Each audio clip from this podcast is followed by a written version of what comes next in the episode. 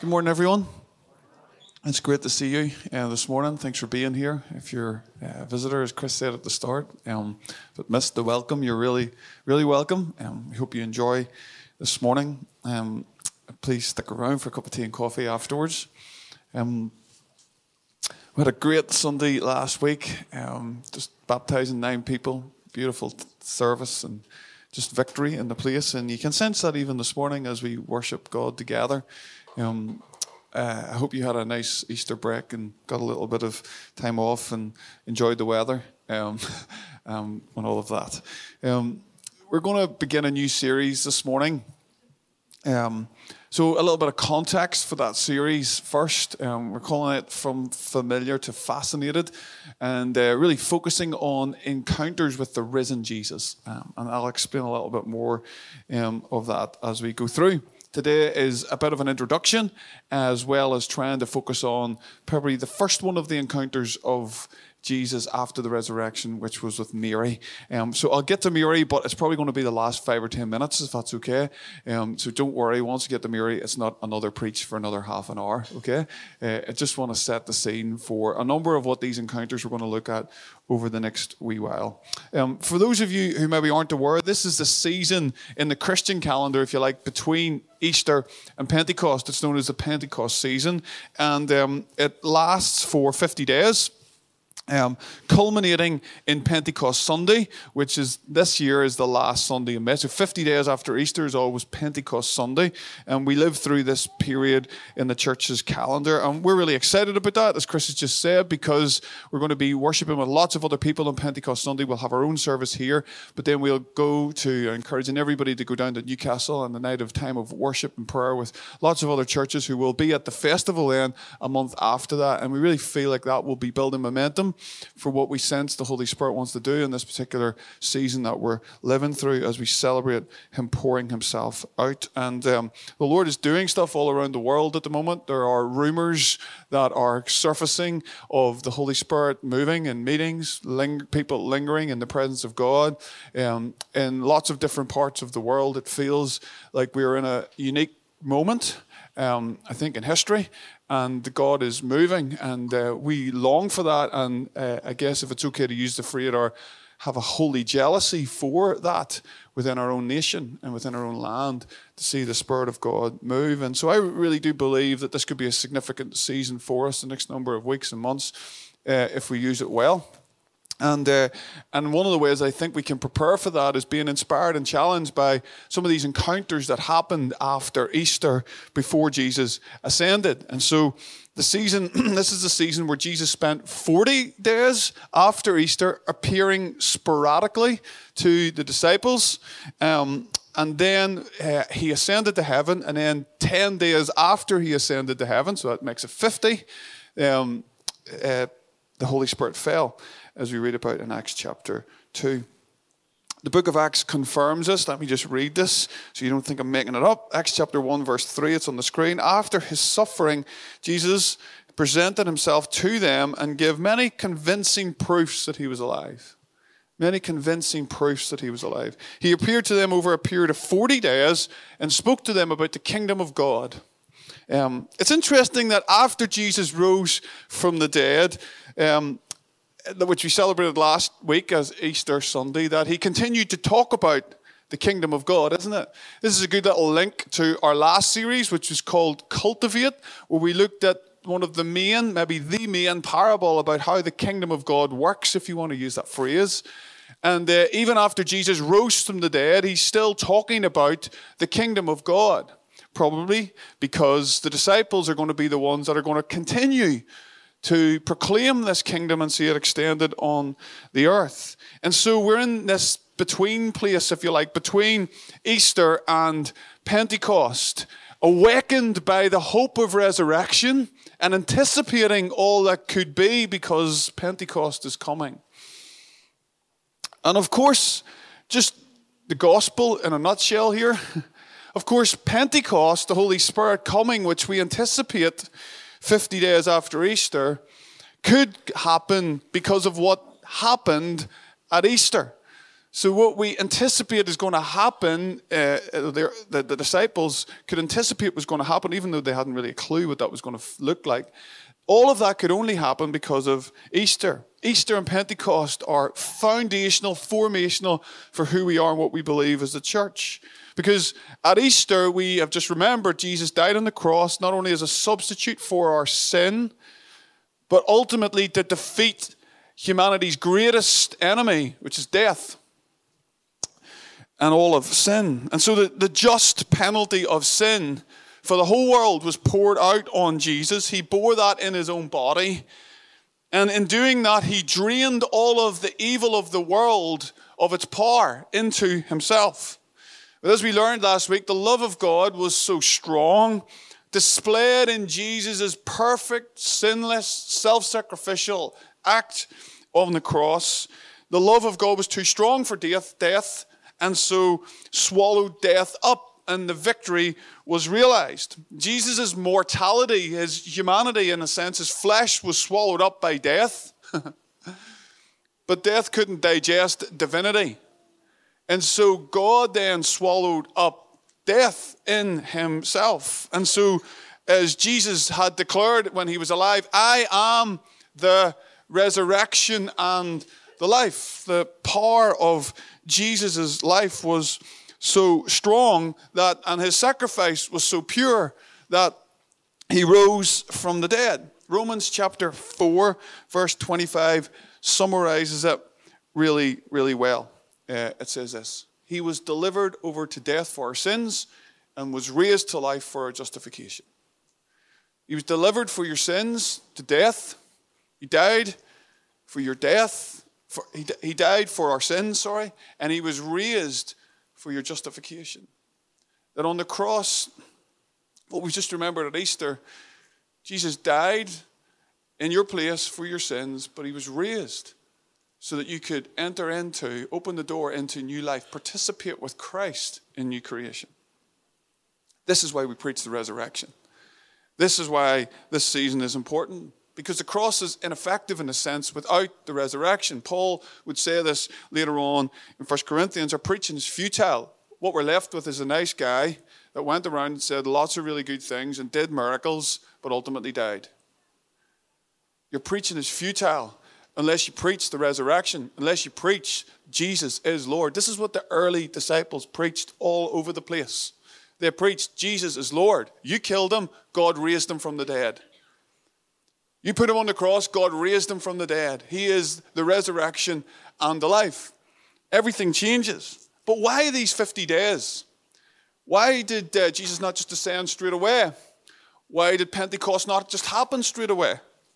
I've been, I've been thinking about this this week, enjoying the prep for it. Um, a few reasons, I think. First of all, there was a period in between Easter and Pentecost for proof for proof that Jesus actually was raised from the dead. I actually said that in that verse in Acts. He, he appeared to them with many convincing proofs. Um, Jesus was raised to the dead in bodily form, in a human form. The, the stone wasn't rolled away to let Jesus out. The stone was rolled away. He didn't need help to get out. It wasn't like Jesus rose, up, rose from the dead and thought, oh, I could do with a hand here to get this stone out of the road, right? The stone was rolled away to let us in, to see that Jesus had been raised. But not only did he, is there an empty tomb, but there are these appearances, and both of those go together. Otherwise, the skeptics would say that it was just like a, it was like grave stealing. But there was both the empty tomb and there was the appearances over these 40 days. Paul would go on to say this. It's on the screen. This is the gospel, really, again, in a nutshell, as the apostles would have preached it in the early church, in those first uh, 100 years of the church. This is what it was. For what I received, I passed on to you as of first importance, right? So that means it's really important. Here it is Christ died for our sins according to the scriptures. He was buried and he was raised on the third day according to the scriptures. Twice it says according to the scriptures. What's it talking about? It's talking about all of the Old Testament pointing to this moment. It was all prophesied. It was all coming together. They just didn't see it like it was going to happen. I received to you, I passed on as first important to Christ, died for our sins according to the scripture.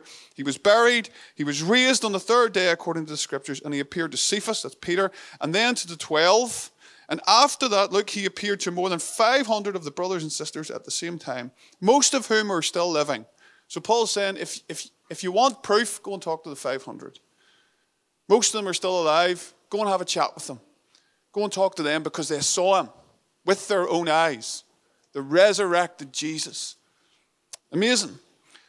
So, first, I think we have this period because of the proof. Second, I like to think that Jesus just wanted to meet a few people. There was a few individuals that Jesus thought, before I go back to heaven, I'm going to just look them in the eye. I just, I just want them to know that I love them. I, want them to have a moment. I want to have a moment with them.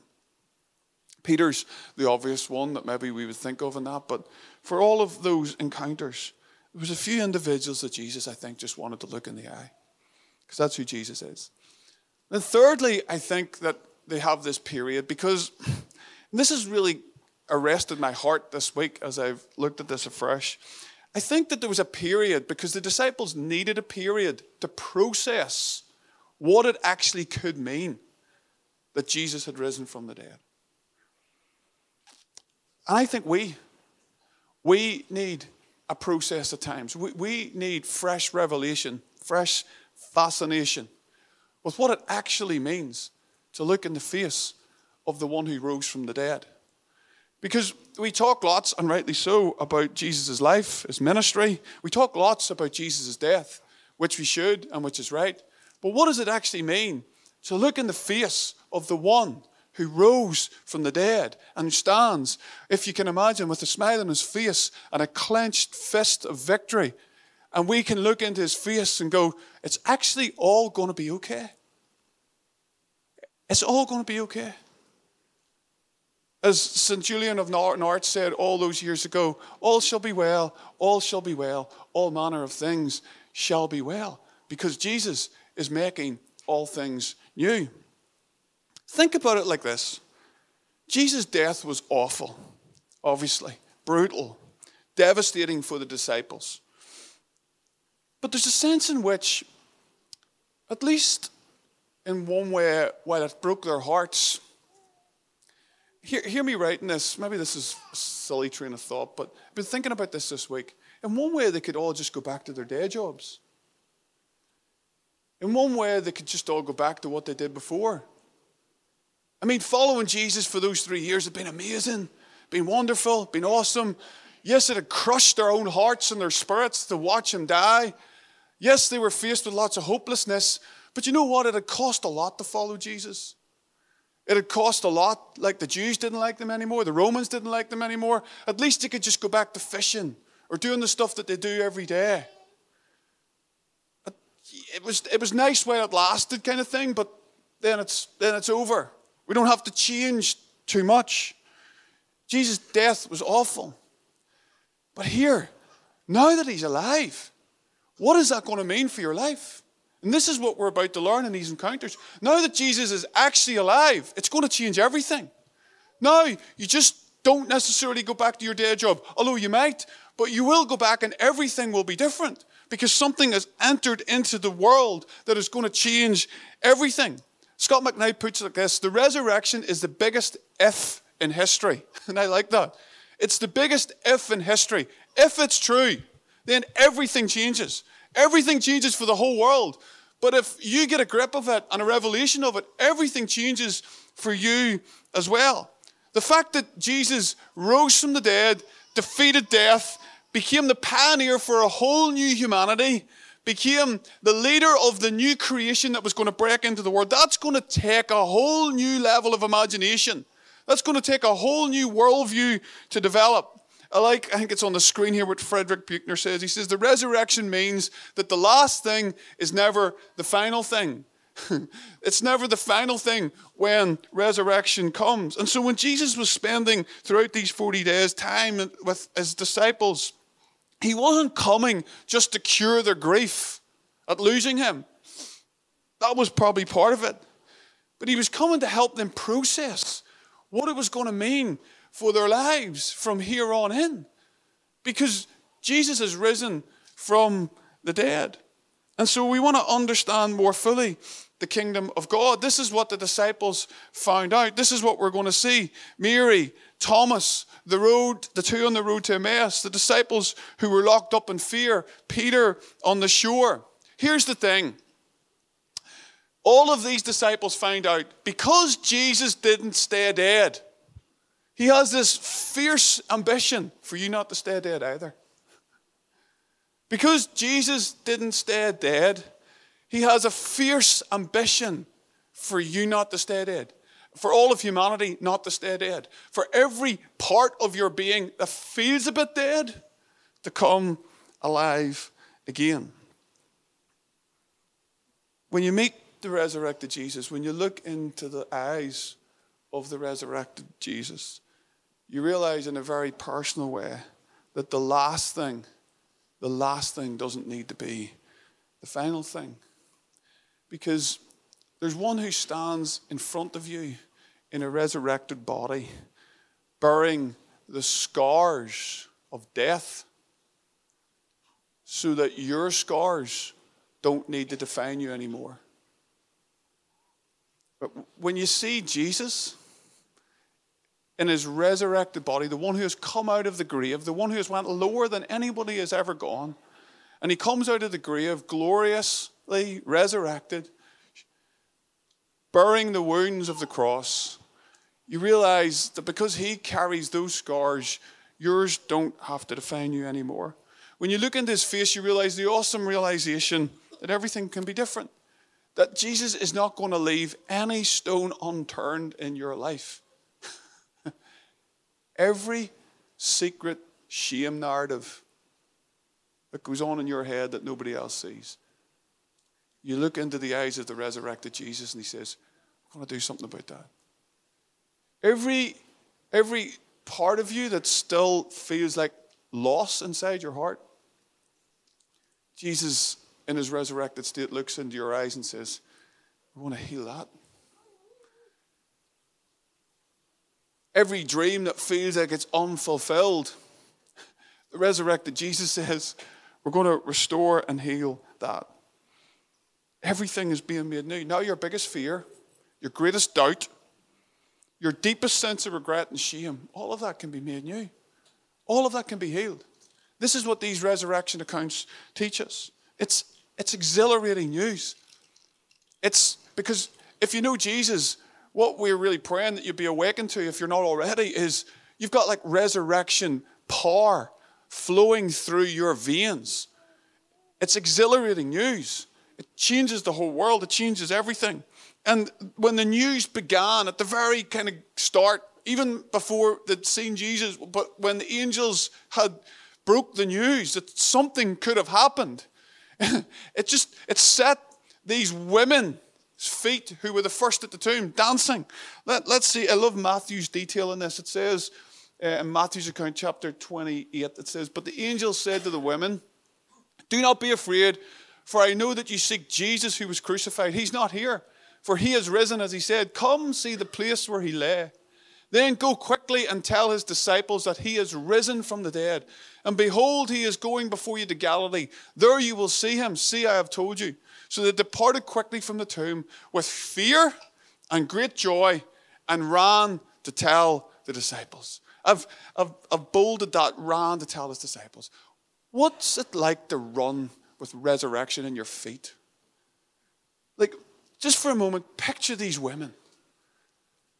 I'm not sure what way they were dressed or what way in that particular context, but I, I tell you what, they weren't that concerned with their appearance in that moment. Here's, here's uh, the, the diff, different uh, gospels have different accounts, so we're maybe not fully sure how many there was. But in Matthew's account, it seems that there was at least three or four of them, and Luke seems to mention three of them.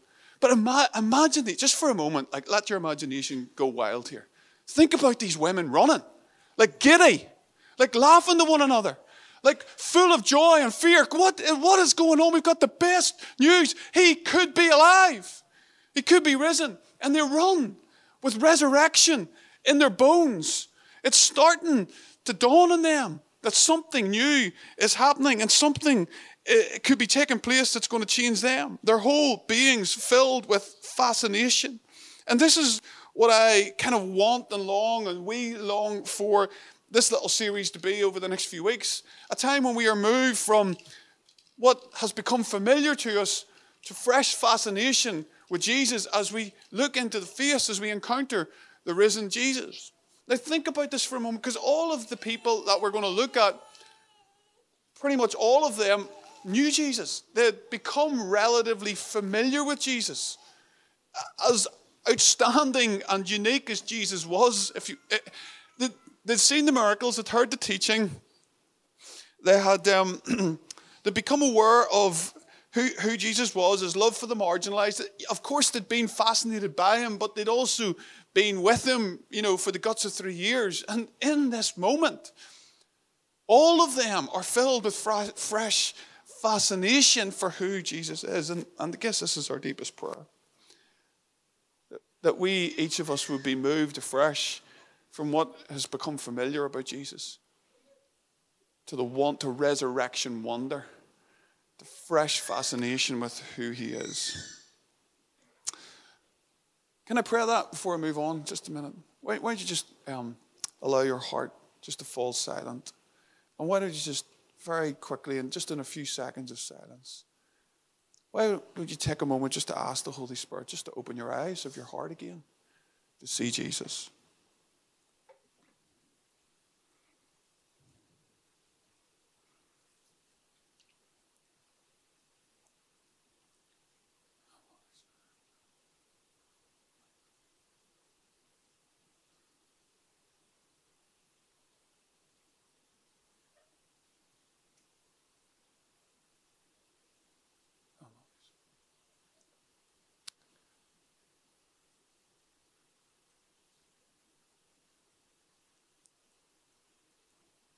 Jesus, I just thank you that you have said that you are, you are the resurrection. You are the life. Thank you that this is not us just exploring a religion or a doctrine for the sake of it, but we are engaging, opening our hearts up, connecting with a person. And Lord, we pray that in these moments and over these next few days and weeks that you would fascinate us again with who you are, Jesus. In your name. Amen. Amen. All four Gospels, as I said, give slightly different accounts of the resurrection. But on each of the accounts, maybe not so much Mark, because his, his is quite a short account, but in each of them, they show us a mixture of what I would say are, is reverence and intimacy. I love how Eugene Peterson brings this out. It tells us in um, Matthew 28, as we go back to, uh, sorry, go forward to the next few verses of what I just read a moment ago, it says, So the women hurried from the tomb, afraid and yet filled with joy, and ran to tell his disciples. Suddenly Jesus met them. Greetings, he said. In the message says, Good morning.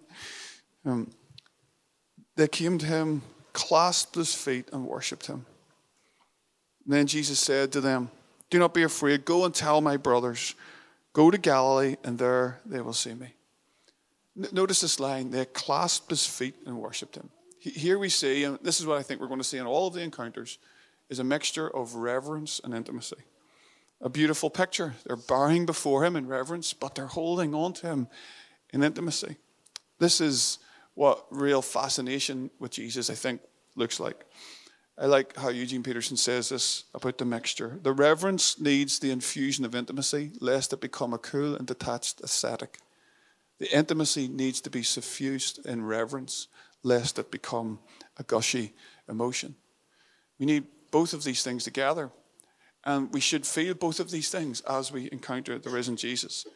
And our prayer is for renewed reverence and rekindled intimacy with Jesus over the next few weeks. Reverence, let's look at both these for a quick moment. Reverence is what we sometimes call the fear of the Lord. In six times in the different accounts, it mentions that the response to seeing Jesus risen from the dead is fear. Uh, at first glance, that's not, a, that's not that kind of unsurprising. Like, imagine you saw an angel never mind the resurrected Jesus who had died three days earlier, that would, that would, that would freak you out, wouldn't it? That would be like your initial human response would be like, whoa, that's like, you know, fear.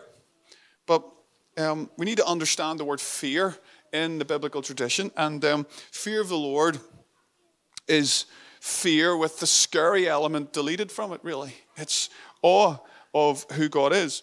The fear does not result in the absence of fear, but rather it transforms that human feeling of fear into fear of the Lord. And so the response to being faced up with Jesus, looking at Jesus personally, encountering the resurrected Jesus, we realize we're not the center of the world. We realize that something more is happening. We realize we are not God. We're shaken out of our own self centered world into the true reality of what's going on. Because when we look at Jesus, we look at true reality. And as we encounter him, it's like, ah, it's astonishment. It's, it's, it's, it feels like fear in a human way, but quickly that moves to fear of the Lord, which brings me on to not just reverence, but intimacy, because very quickly, in almost right throughout the Bible, not just the resurrection accounts, but in almost every encounter of somebody with the Lord throughout the scriptures, while they feel that initial sense of fear, it very quickly comes, and the, the initial words are, do not be afraid, or fear not. And so the reverence becomes infused with intimacy. And in all of these encounters, we'll see that because something happens in the awe and the astonishment of these moments where somehow, while simultaneously what happens, we are struck with a sense of awe and majesty, and that is other to, than us, while at the same time feeling that we've never been more known than we've ever been in that moment. And this is what happens when you meet you. You, you don't get that if you just follow some kind of dead religion. When you see Jesus, you're, you're, you're encountering this experience of both reverence and intimacy simultaneously happening at the same time, where, where you're known in ways that you have never been known before. Paul would say in his great chapter of love in 1 Corinthians 13, he says, For now we have seen only a reflection as in a mirror. Then we shall see face to face. Now I know in part. Then I shall fully know, even as I am fully known. You see, to be loved is to be known. And to be known is to be loved. Like we know this in a very, you know, day to day kind of way, don't we? That if we don't feel noticed, we don't feel loved. But when we feel noticed, and more than that, when we feel known, then we feel loved. And Paul is saying here that he's come to a, an awareness of this. But one, one day, one day when we see Jesus, we're going to be fully known and therefore fully loved. The thing about it is, we are fully known right now by Jesus. He, he knows us more deeply. But we have to grow into our understanding of that so that we can receive his love. 1 Corinthians 8, a few chapters before, says, The one who thinks he knows something does not yet know as he ought to know, but the one who loves God is known by God. It's a beautiful gift that you can give to any other human being to help them feel known. Because there we make them feel loved. And this is, like we use the word know so so easily, don't we? We, we, we know something, we know it sort of superficially, or we know the edges of it, but we don't this is getting at something much deeper. And in each of the encounters of the post resurrection encounters, we see a powerful intimacy comes through in the midst of this awesomeness of watching the one who has risen from the dead. But even though we're fully known, rather than that producing shame, because there's that part of us, isn't it, that we all think, holy smoke, if I was fully known, I'm not sure I really love the idea of that. Somebody really, really knowing everything about me. And yet, somehow in these encounters, well, that initial first feeling of apprehension, it very quickly moves to, to something else, much more deeper and beautiful, because somehow that shame is transformed into love and grace. And knowing everything about you, but the love being so strong that it kind of swallows that up. Tim Keller puts it like this To be loved but not known is comforting but superficial. To be known and not loved is our greatest fear. But to be fully known and truly loved is, well, a lot like being loved by God. It's what we need more than anything. It liberates us from pretense, humbles us out of our self righteousness, and fortifies us for any difficulty life can throw at us. All of this is comes together in the first resurrection account. Let me finish with 10 minutes talking about Mary. Mary encounter with Jesus shows us this beautiful mixture of both reverence and intimacy. First of all, it's just absolutely brilliant that she is the first person that Jesus reveals himself to. Beautiful for a few reasons. Firstly, she's a woman. And uh, in those days, women were marginalized. And uh, men were privileged over women. and the first person that gets to declare the great apostolic mission to the whole world is a woman. And not just a woman, but a broken woman. A woman that we don't know loads about, but we do know that she had seven demons that Jesus cast out. So we know that she was troubled. And Jesus chooses her to reveal himself to first and to carry the great gospel commission. Thirdly, she was the one that came to look after Jesus' body. Bringing spices, probably all part of the grieving process. And it says so much about who God is, doesn't it? The character of who God is revealed in Jesus, that the most, in the most important act that's about to happen in history, the person that he chooses to reveal himself to is a broken, marginalized, grieving woman. Uh, we need to go back to John's account for this for a few moments. It says this on the early on the first day of the week, while it was still dark, Mary Magdalene went to the tomb and saw that the stone had been moved from the entrance. So she came running to Simon Peter and the other disciple, and the one Jesus loved, and she said, They have taken away my Lord, and we don't know where they've put him. First, try, try and enter the scene again. At this particular moment, Mary Magdalene is completely bereft of the man that's loved her like no other man ever has she uh, went to the tomb before most people were awake. I think she probably liked to have got there on the, on the Saturday. Obviously, Jesus died on the Friday, but Saturday was a Sabbath, which meant that Jews couldn't see and touch dead bodies or be around that. So, the earliest moment that she can get to the tomb, she gets to the tomb. Because even though Jesus is there and his body is dead, she wants to be near his body. Those of you who have lost people that you love know what that feels like. You know what it's like that even when their body is that kind of weird thing that sometimes we don't, it doesn't really make sense unless you've lived it. Like, you know, we're going to bring the body home. Why when we know it's dead? Because something in the grieving process makes us want to be close to the one that we held, touched, loved, or whatever that might be. And Mary, I think, at this particular moment, she wants to be close to the body of Jesus to help her in her grief. And he's not there. So I think it's almost like Mary is initially, before she hears any news from the angel, is almost re traumatized again because not only has Jesus died, but now they've taken away the body of the one that I loved. And so she runs and tells Peter, hear the grief in her tone, they've taken away my Lord. They've taken away my Lord. And I don't know where they've put him. They've taken him away. It's like, it's like proper desperation, it's grief. And Peter and John run to the tomb, they see Jesus is not there. And they go back to the other disciples. And then John tells us this Mary stood outside the tomb crying. As she wept, she bent over to look into the tomb and saw two angels in white seated where Jesus' body had been, one at the head and the other at the foot. They asked her, Woman, why are you crying? They've taken away my Lord, she said, and I don't know where they've put him.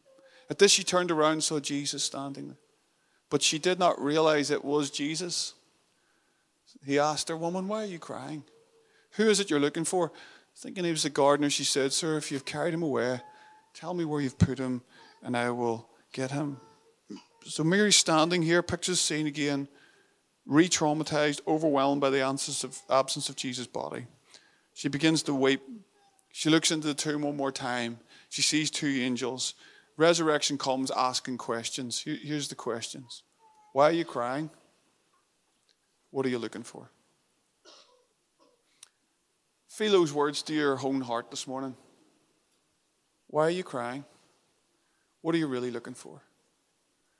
What, what are you really looking for?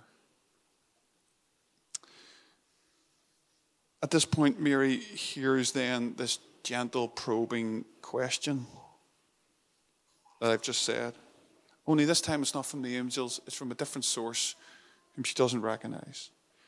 And Mary pleads, Sir, if you have taken him away, tell me where you've put him so I can get him, so I can hold that body one more time.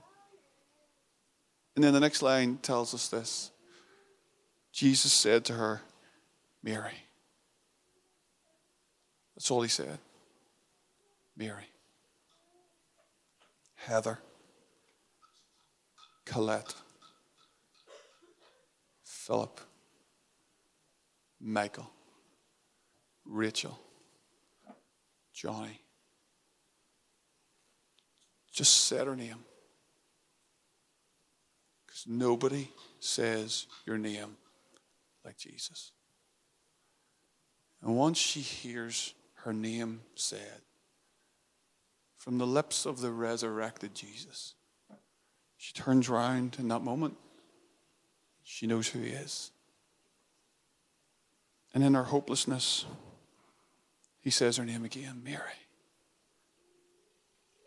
She hears the familiar cadence and tone of the one who'd loved her like nobody else had loved. And then it says, as she turned to him and she cried out and said, Rabboni, which means teacher. This is the perfect mix of reverence and intimacy. Rabbi is actually teacher. Rabboni is actually something like more my dear teacher. So it's rabbi, teacher, like reverence. Ah, but it's Rabboni, my, my dear teacher, the, the one that I can call my own. Not just some distant teacher, but my rabbi. And now all she wants to do is hold him. Look. She's obviously tried to grab him. And then there's this quite unusual verse, which we're not really that sure exactly what it means. But Jesus said, Do not hold me, for I have yet ascended to my I have not yet ascended to the Father. Go and tell my brothers, I am ascending to my Father and your Father. Isn't this beautiful? to my God and to your God. Jesus is like you're part of the family. And going back to my father and your father, to my God and your God. Mary Magdalene went to the, disciple, to the disciples with the news, I have seen the Lord. And she told them that he had said these things to her. Everything changed that day for Mary. it was devastating to her that she had to deal with his death. Now she had to deal with his resurrection.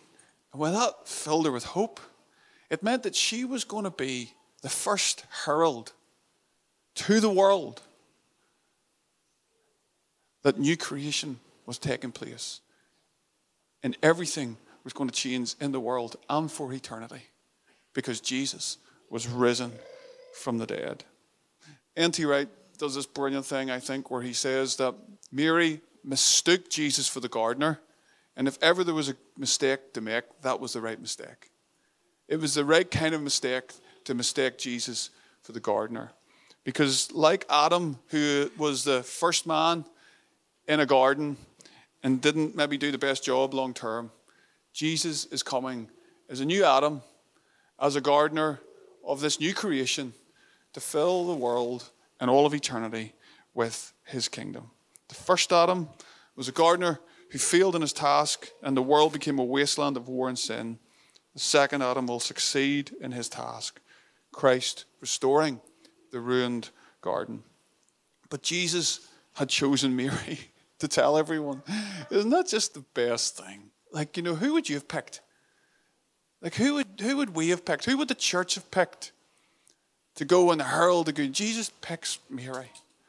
And, um, and, and as he revealed himself to her, her life was changed.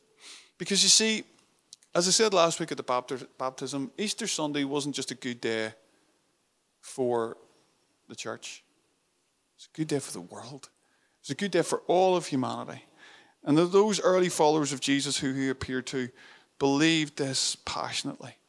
And once we get a grip of this, then the resurrection is not just an event that we look back to. The resurrection is something that we live into. And our hope is as we encounter the resurrected Jesus afresh over the next few weeks, and as you pray about this in your own time and open up your heart to Jesus, prayer, our prayer is that we live the resurrection. That we, like those first women, run with resurrection in our bones. We run to tell others. That, that's what it's going to mean because you can't, like, the, like, you can't hold and contain that kind of a power. Well, you shouldn't be able to. And, and I know we all got bad days and, and we go through difficult times and all of that kind of stuff. But if the resurrection of Jesus doesn't awaken our hearts to want to run with it, tell others, then we need a fresh revelation of it.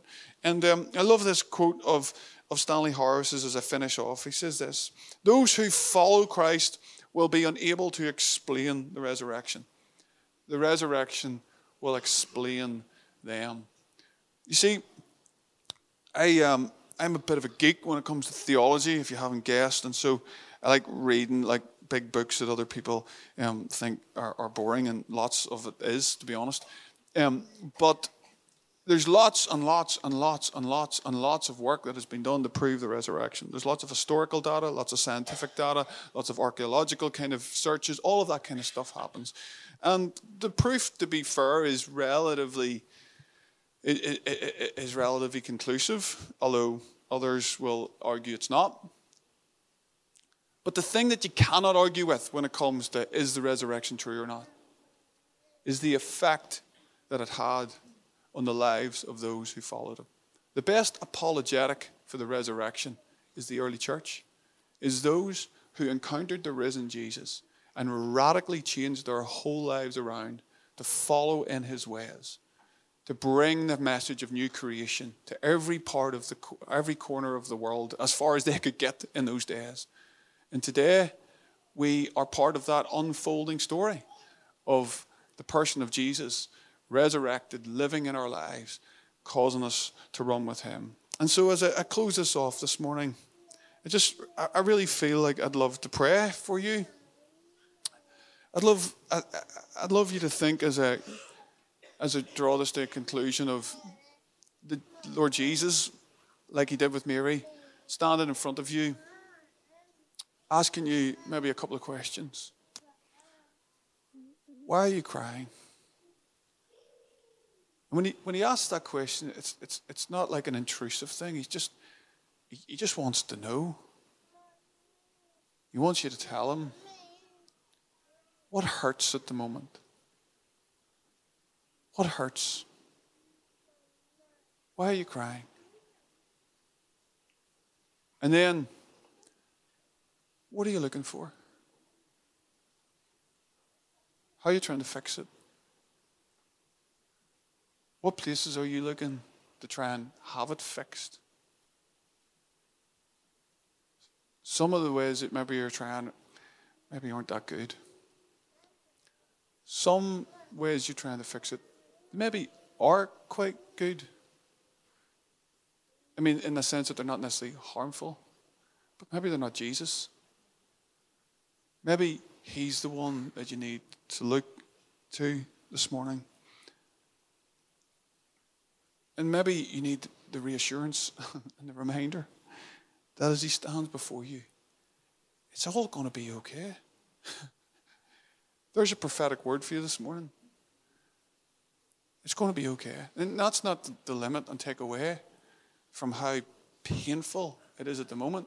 And Jesus doesn't invalidate that either.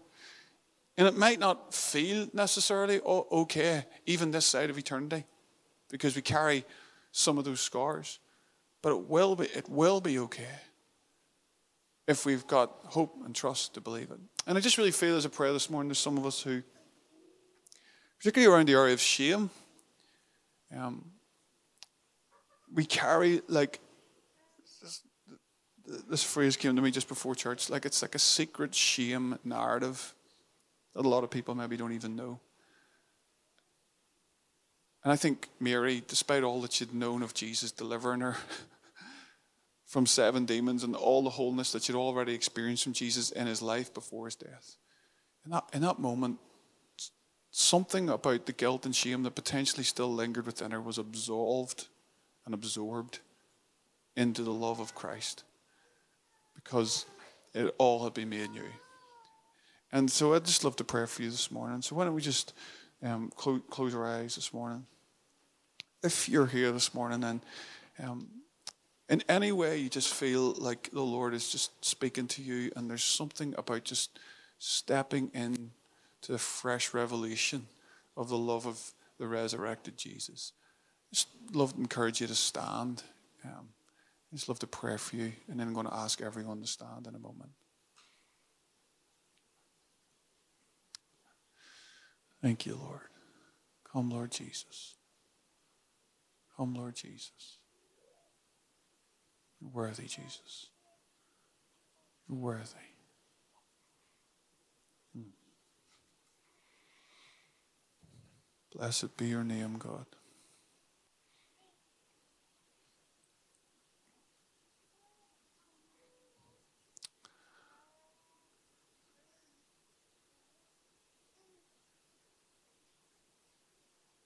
Lord Jesus, thank you that you're here.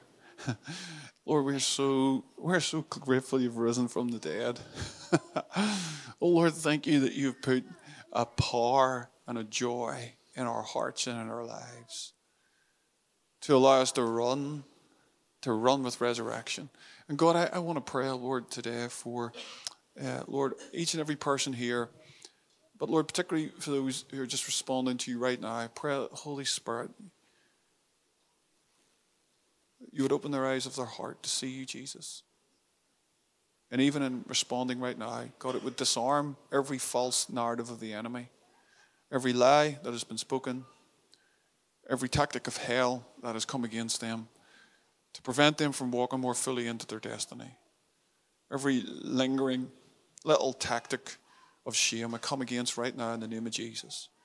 Break that power of those lies and that hold Lord, every uh, part of our being that maybe feels like it's carried loss when you want to heal that, uh, pray in the name of Jesus that you would come now and demonstrate your power, the power of your love to heal our hearts, to heal our minds, and to heal our bodies, and to free us and release us into all that you have for us. So come now, Holy Spirit, come in and through the power of your Holy Spirit to bring freedom and release. Lord, I pray that your hand would continue on each of these lives throughout this day and in the days ahead. Maybe we could all stand for a moment. Just love to pray over us all as we close.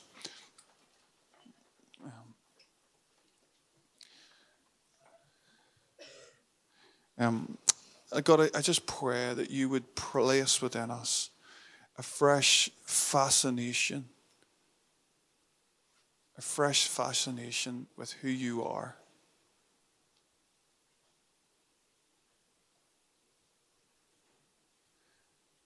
I pray that you would move us from what is familiar. Shake off familiarity to awaken our hearts afresh to the fascination of who you are, Jesus. Awaken our hearts in this season, we pray, Lord.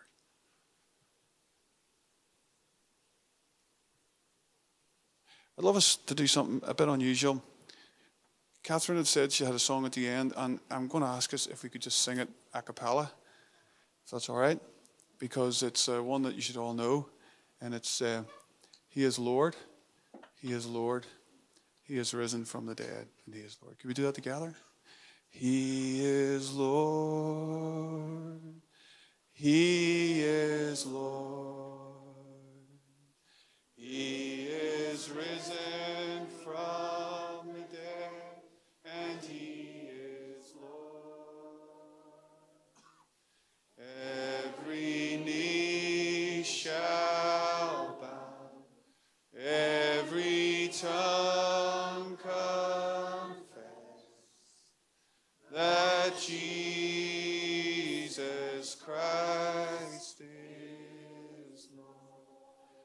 time. He is Lord.